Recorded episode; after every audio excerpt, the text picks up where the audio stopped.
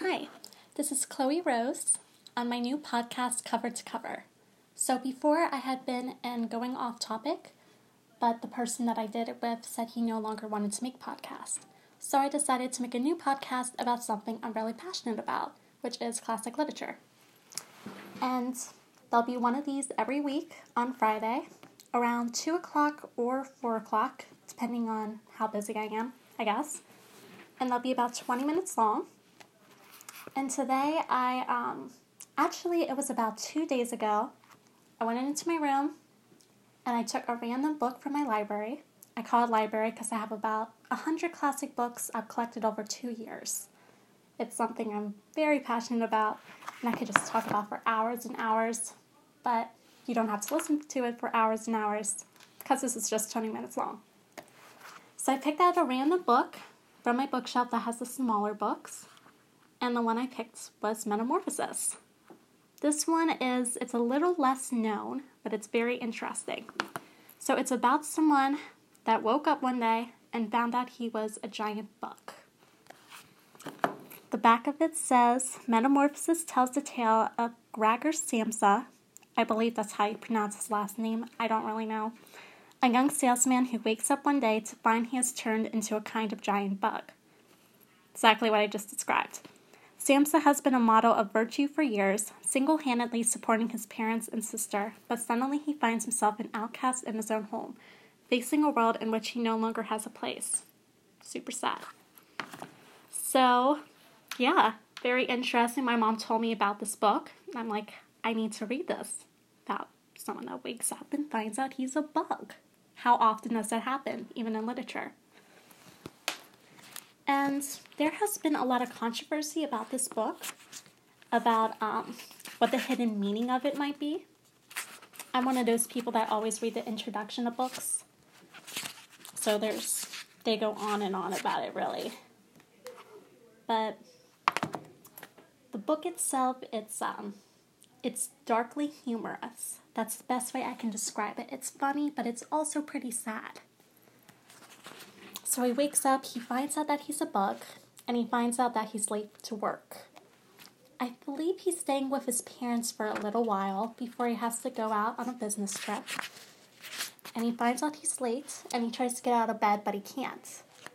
And he looks down, and instead of his arms and legs, there's a bunch of these wiggling stick like bug legs.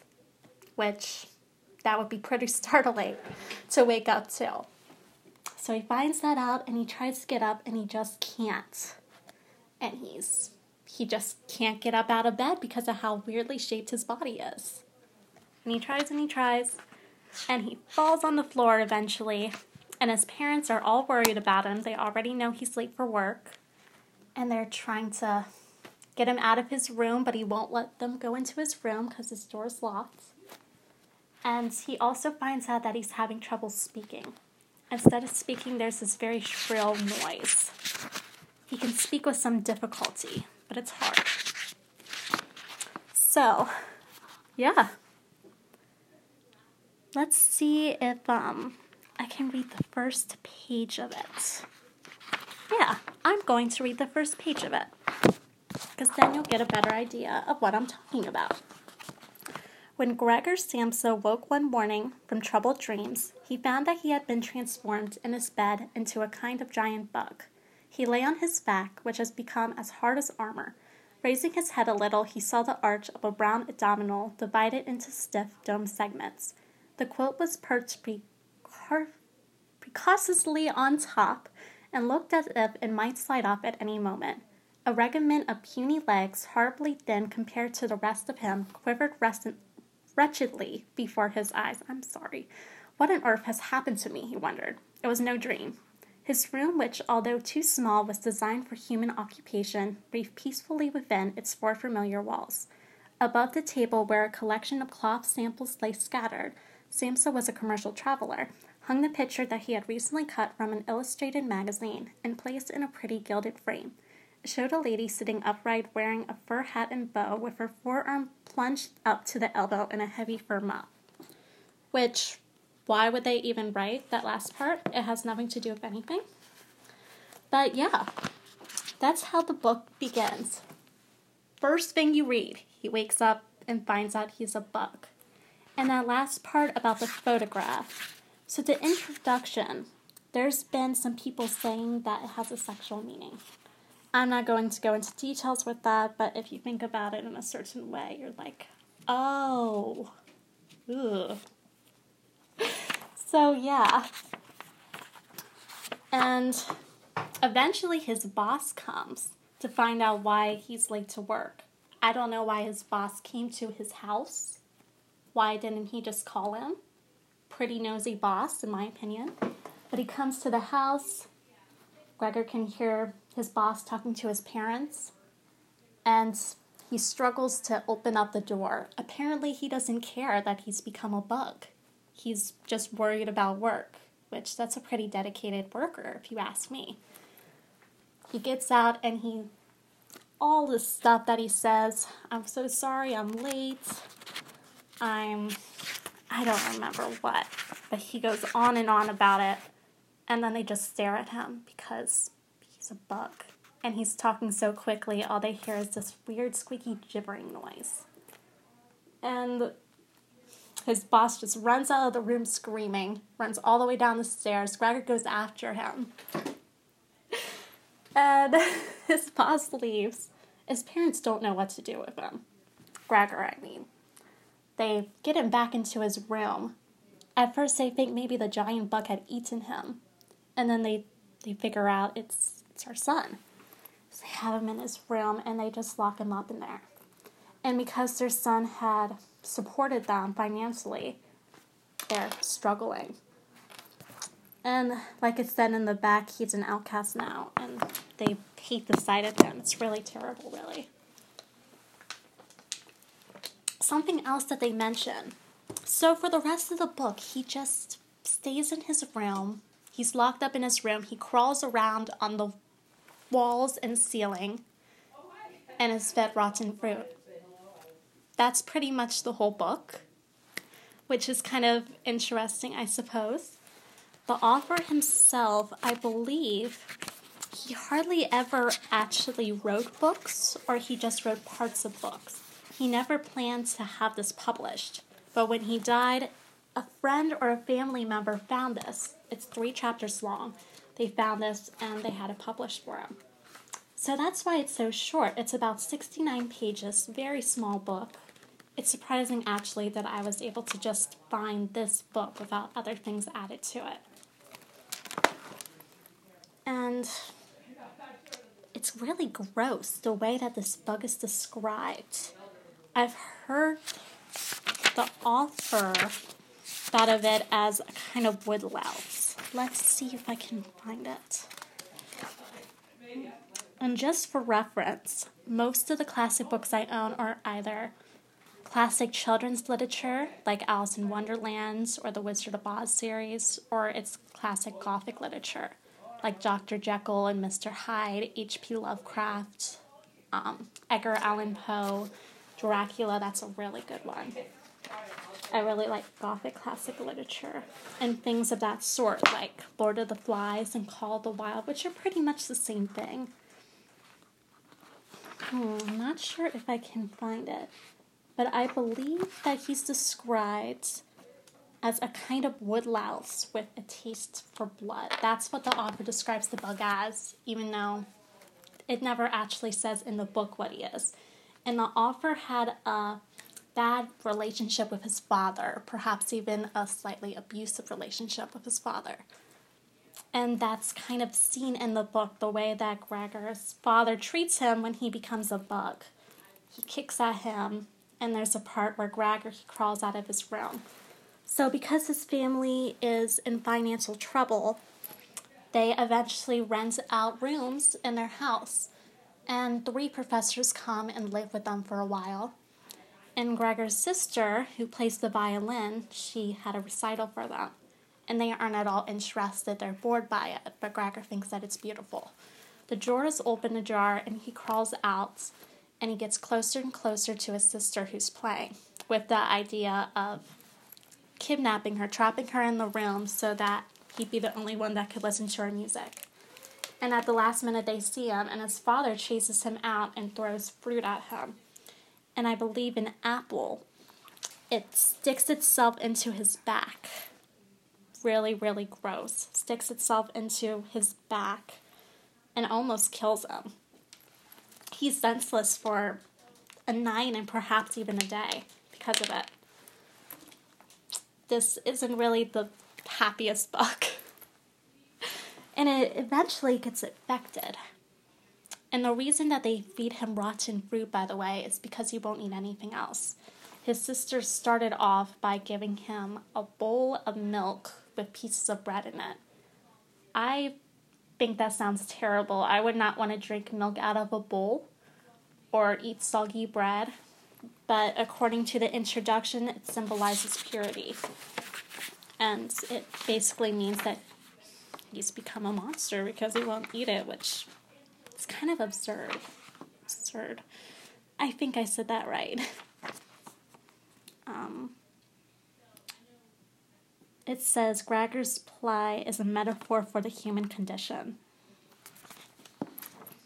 So, yeah, it's like talking about the animal within and all that sort of stuff, I suppose.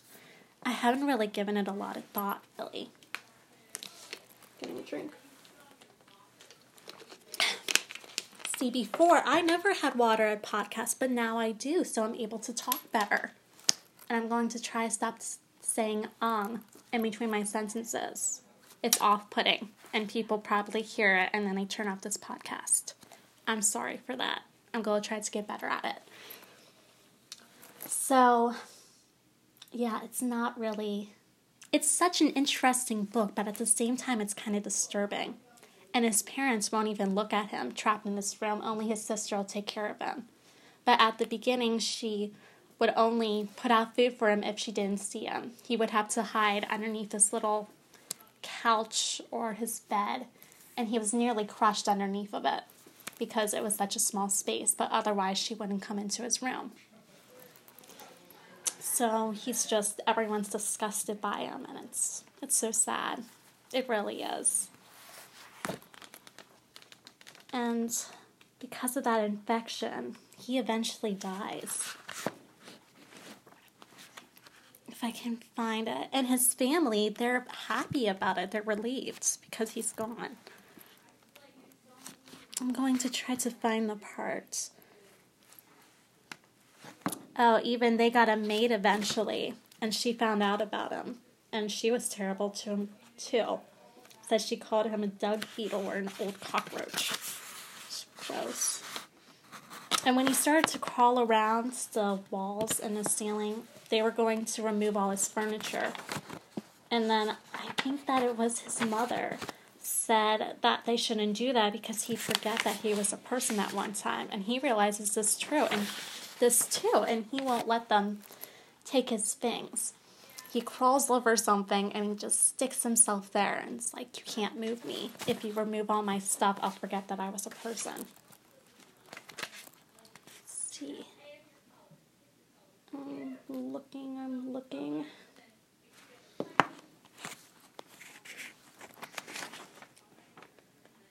Found it. Okay, I'm going to read another part. I have the book right in front of me. I was prepared. It's on page 88. Like I said, this is a very small book. There are some books I've read that are giant. I'm reading Gone with the Wind right now, and that book is huge, but it's so good too. So on page 88. The second he was back in his room, someone slammed, locked, and double bolted the door. The loud, sudden crash from behind made Gregor's legs buckle in fright. It was his sister who had rushed to the door. She'd been standing ready, and at the right moment had raced forward on her toes so that he couldn't hear her. As she turned the key in the lock, she glanced back at her parents and cried at last. Now what? Gregor wondered, peering round in the darkness. He soon discovered that he was unable to move. This didn't surprise him in the least. It seemed to him much more remarkable that his frail little legs had supported him up until now, but on the whole he felt quite comfortable. It was true that his whole body ached, but these pains seemed gradually to be fading away. By now he hardly felt the rotten apple in his back or an inflamed, dust covered area surrounding it. He thought tenderly and lovingly of his family. He knew he had to go. He was even more certain of it than his sister had been. He lay dreaming in a half trance until the church clock struck three in the morning. He watched the world growing lighter through the window. Then, without his willing it, his head drooped, and a last feeble breath left his nostrils in a soft stream. The cleaner arrived early in the morning. Although she had often been asked not to do so, she slammed all the doors so loudly in her hustle and bustle that once she was in the house, it was impossible. I lost my page. It was impossible to remain asleep. At first, she didn't notice anything out of the ordinary as she paid Gregor her usual quick morning visit. Visit. Ah! She thought he was lying motionless on purpose, feigning injury. She gave him every credit for intelligence. She had a long broom in her hand and tried to tickle him from the doorway. When there was still no response, she grew irritated and poked him a couple of times. It was only when this too failed to budge him that the truth hit her. Grasping what had happened, she opened her eyes wide and whistled in astonishment. At once she ran to the bedroom door and brushed it open, shouting out into the darkness, Come and look, it's stone dead. It's lying there, absolutely dead as a doornail. So, yeah. And it's just, it's sad, really. And around the end, they stopped cleaning his room even, and he's covered in dust and grime, and the food that they give him is all rotten. Let's see. Yeah. And they remark how thin he is after they see his corpse. They didn't notice it before. But he starved to death and he died of infection. They did not take care of him at all, even though he used to be their son.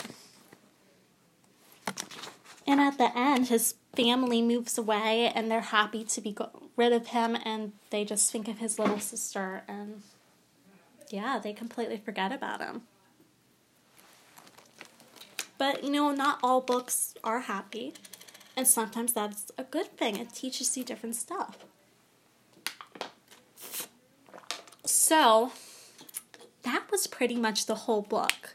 Like I said, it was a very s- small book. Um, I got this one from Barnes Noble for five ninety eight. I know that because the tag's still on it, even though I got this like a year ago. There's hardly any Barnes Nobles now, but if you see this book, you know maybe it's worth reading if you like to read depressing things about the human nature, instinct, whatever. Um, it's pretty interesting book. I finished this in about a day before. I've read it about two or three times. I have so many books in my house, but when I want to read a short book, I usually go to this one or another. Um, I suppose I said um again. I'm very sorry. I suppose listen in next week. I'm thinking of every two weeks, I might take out a certain book in particular and talk about that. I will probably be talking about the fifth book of the Wizard of Oz series, which is my favorite in the series. Yes, The Wizard of Oz is a series, it's 15 books long and it was the first classic book I ever read. And the reason I started reading it was because I got a bag from Barnes and Noble whenever I went to Newport in Kentucky. The first place we'd go is the bookstore. And on the bags, they'd have a printed out um, copy of a page from a classic book on there. I believe there's one from Romeo and Juliet and one from Moby Dick and there's one for The Wizard of Oz. And I read that, and that made me want to read that book. So that's how I got into classic literature. And I'll be talking about that book in two weeks. I do not know which book I'll talk about next week because I have to pick out one for random. I'm starting to not talk right now. It's probably good that this is almost over then. Thank you very much for listening. This was cover to cover with Chloe Rose Ramsey on Mountcast, which is the university that I go to. Mountcast is our podcast club. So subscribe if you can subscribe to this. I don't really know. Thank you for listening and goodbye.